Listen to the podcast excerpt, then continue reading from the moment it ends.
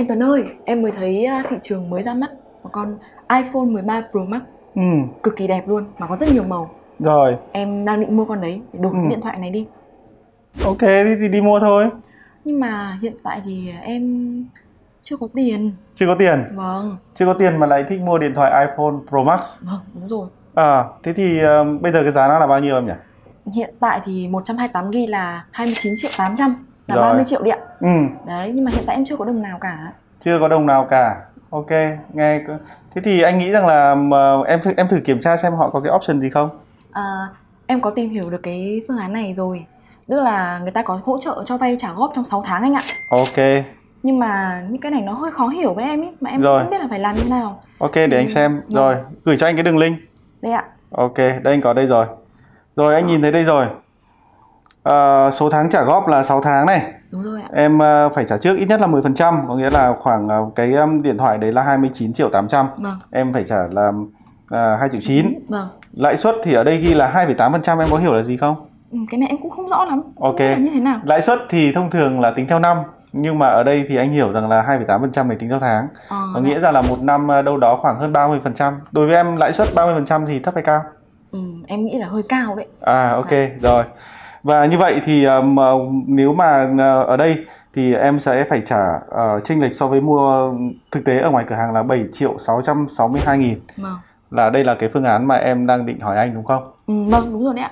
Rồi, theo các bạn ở kênh tài chính kinh doanh thì với trường hợp của Hoa và một nhân viên văn phòng với cái thu nhập trung bình một tháng khoảng mười lăm triệu, bạn ấy nên tiết kiệm và tích lũy để có thể một thời gian sau mua được cái iPhone này, hay là bạn ấy nên mua trả góp? Các bạn nếu mà mua trả góp thì các bạn cho mình số một, còn nếu mà không mua trả góp cho mình số không nhé. Cho vay tiêu dùng từ các công ty tài chính được coi là cứu cánh đối với nhiều người, đặc biệt là giới trẻ, khi có nhu cầu mua sắm phục vụ đời sống cá nhân và công việc, nhưng bản thân lại chưa đủ khả năng chi trả ngay lập tức, trong khi lại cách chuẩn vay ngân hàng quá xa. Thực tế cho thấy, nhu cầu tài chính nhỏ dưới hai mươi triệu đồng, phục vụ các nhu cầu thiết yếu trong đời sống và công việc không phải chỉ mới xuất hiện trong thời gian gần đây mà đã có từ rất lâu. Tuy nhiên, nếu như trước đây, mỗi khi có nhu cầu vay vốn tín dụng với giá trị thấp, người dân sẽ tìm đến các kênh cung cấp vốn phi chính thức như vay mượn bạn bè, người thân, thậm chí là tìm đến tín dụng đen với lãi suất cắt cổ.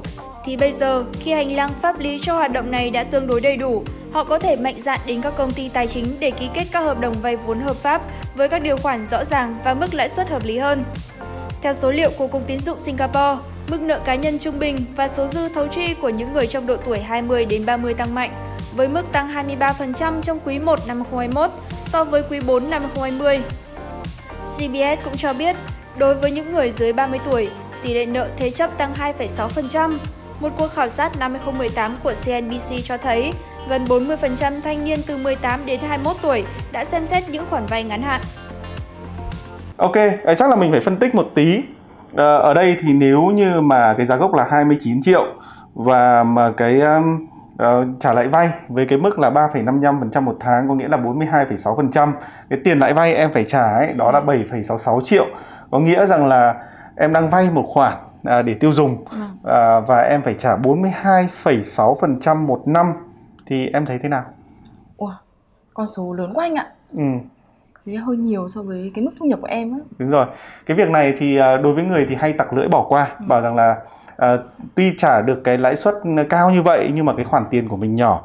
Tuy nhiên mọi người không để ý đó là nếu mà chúng ta đã có đi đầu tư, chúng ta đầu tư rủi ro như cổ phiếu thì chúng ta cũng chỉ kỳ vọng được khoảng mười lăm đến hai mươi phần trăm một năm, ừ. là rất là cao. Còn đây nó là bốn mươi hai phẩy sáu phần trăm một năm. Nó sẽ không chỉ ảnh hưởng đến cái việc tiêu dùng của em, nó sẽ ảnh hưởng đến cả cái việc đầu tư của em nữa. Ừ. À, anh có thể chỉ cho em một cách đơn giản hơn được không? Vâng, được ạ. Rồi, em uh, mở điện thoại lên giúp anh. Dạ. Rồi, em có thể nhìn thấy trong cái phần uh, kế hoạch tài chính không? Ừ, có ạ. Rồi, chúng ta cùng làm kế hoạch nhé. Đây, à. kế hoạch. Rồi. Rồi. Kế hoạch của em sẽ là mua điện thoại iPhone. Đúng rồi, em ấn vào thêm, thêm kế hoạch. Kế hoạch. Rồi. rồi. Em điền các cái thông tin của em vào. Rồi ạ. Đây, em đã có kế hoạch rồi đấy ạ. Rồi. Mua điện thoại iPhone. Rồi, ở đây thì như vậy là mỗi tháng uh, hệ thống yêu cầu em phải uh, để ra bao nhiêu tiền? Số tiền là bốn triệu tám trăm ba mươi hai nghìn ạ. Đúng rồi. Số, tiểu, uh, triệu, uh, số tiền này uh, bốn triệu tám trăm ba mươi hai nghìn em có thể uh, à, để riêng ra à, mà để để dành cho cái mục tiêu này, hoặc là em có thể gửi à, với cái lãi suất là không kỳ hạn là sáu phần trăm hoặc là những cái kỳ hạn cao hơn, một à. à, tháng, hai tháng, ba tháng.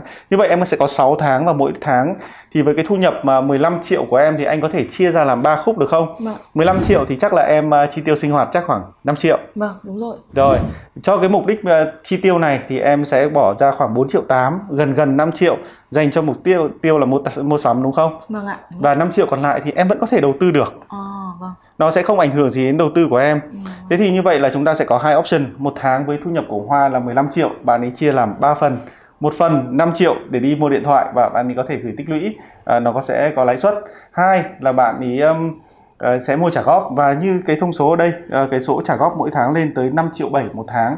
Thì uh, ở góc độ tài chính kinh doanh thì các bạn sẽ chọn phương án nào? Phương án uh, tiết kiệm sáu tháng, mỗi tháng năm triệu để mua và chúng ta vẫn có tài sản là năm triệu một tháng để đi đầu tư, hay là chúng ta chọn trả góp mỗi tháng có ngay một cái iPhone năm triệu bảy và nó sẽ ảnh hưởng đến cái tài sản đầu tư của mình. À, vâng. Nếu là em thì chắc là em sẽ lựa chọn phương án là đi đầu tư rồi, tại vì là đấy, em vẫn có vừa có sau thời gian đấy vẫn có thể mua được iPhone nhá. Chính xác. Mức giá hợp lý hơn, ừ. mà em đã có cả một cái khoản đầu tư khoản lãi nữa. Đúng rồi. Vâng.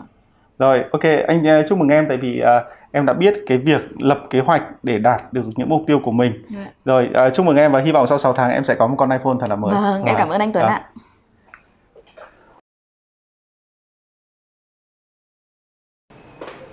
Anh Tuấn ơi, cuối cùng em đã có được iPhone mười ba Pro Max rồi đấy. Rồi.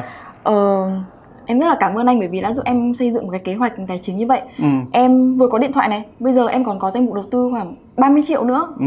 Và nó sinh lãi rất là tốt anh ạ. Ok, cái việc mà chúng ta thường xuyên uh, có những cái mục tiêu tài chính trong cuộc sống, chúng ta biết lập kế hoạch và đạt nó thì uh, sẽ giúp cho chúng ta có một cái cuộc sống uh, nó chất lượng nó sẽ cao hơn. Chúng ta sẽ không phải uh, thường xuyên uh, gọi là quá lo lắng, hoặc là quá là vì một cái nhu cầu nào đó quá cấp thiết và chúng ta phải vay với cái lãi suất cao. Thì uh, cái chương trình của Tài chính Kinh doanh rất là mong muốn các bạn, uh, đặc biệt là các bạn trẻ, hết sức lưu ý. Chúng ta khi uh, sử dụng các sản phẩm tài chính, chúng ta phải biết thực sự lãi suất nó là bao nhiêu. Và uh, cái điểm ở đây mình muốn nói, các bạn hãy so sánh cái lãi suất uh, mà các bạn đang phải chịu với lãi suất mà các bạn đi đầu tư, liệu uh, cái tài sản đó có xứng đáng với cái lãi suất vô cùng cao mà các bạn đang phải gánh chịu hay không. Chân thành cảm ơn các